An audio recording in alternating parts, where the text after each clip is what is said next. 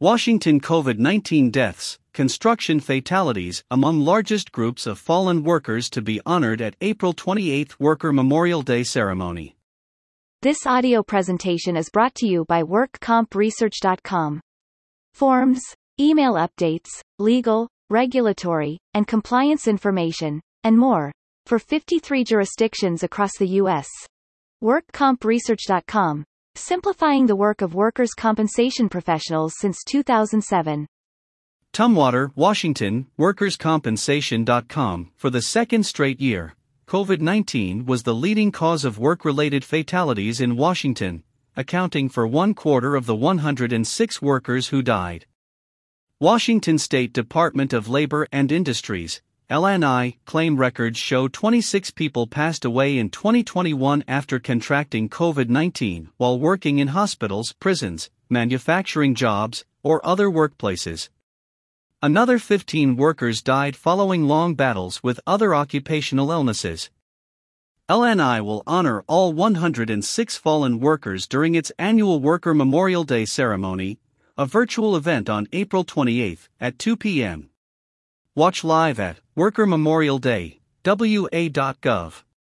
Even as we believe that the worst of the pandemic is behind us, we find ourselves looking back on another year where COVID was the leading cause of job related deaths, said Joel Sacks, LNI director.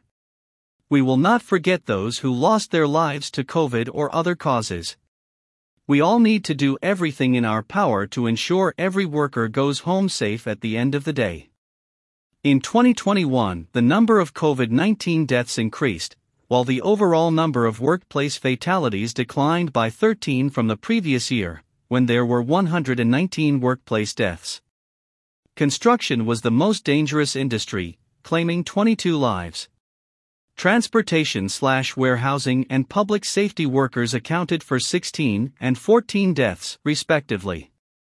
The number of fatalities in agriculture fell by nearly half, with 11 worker deaths compared to 21 in 2020.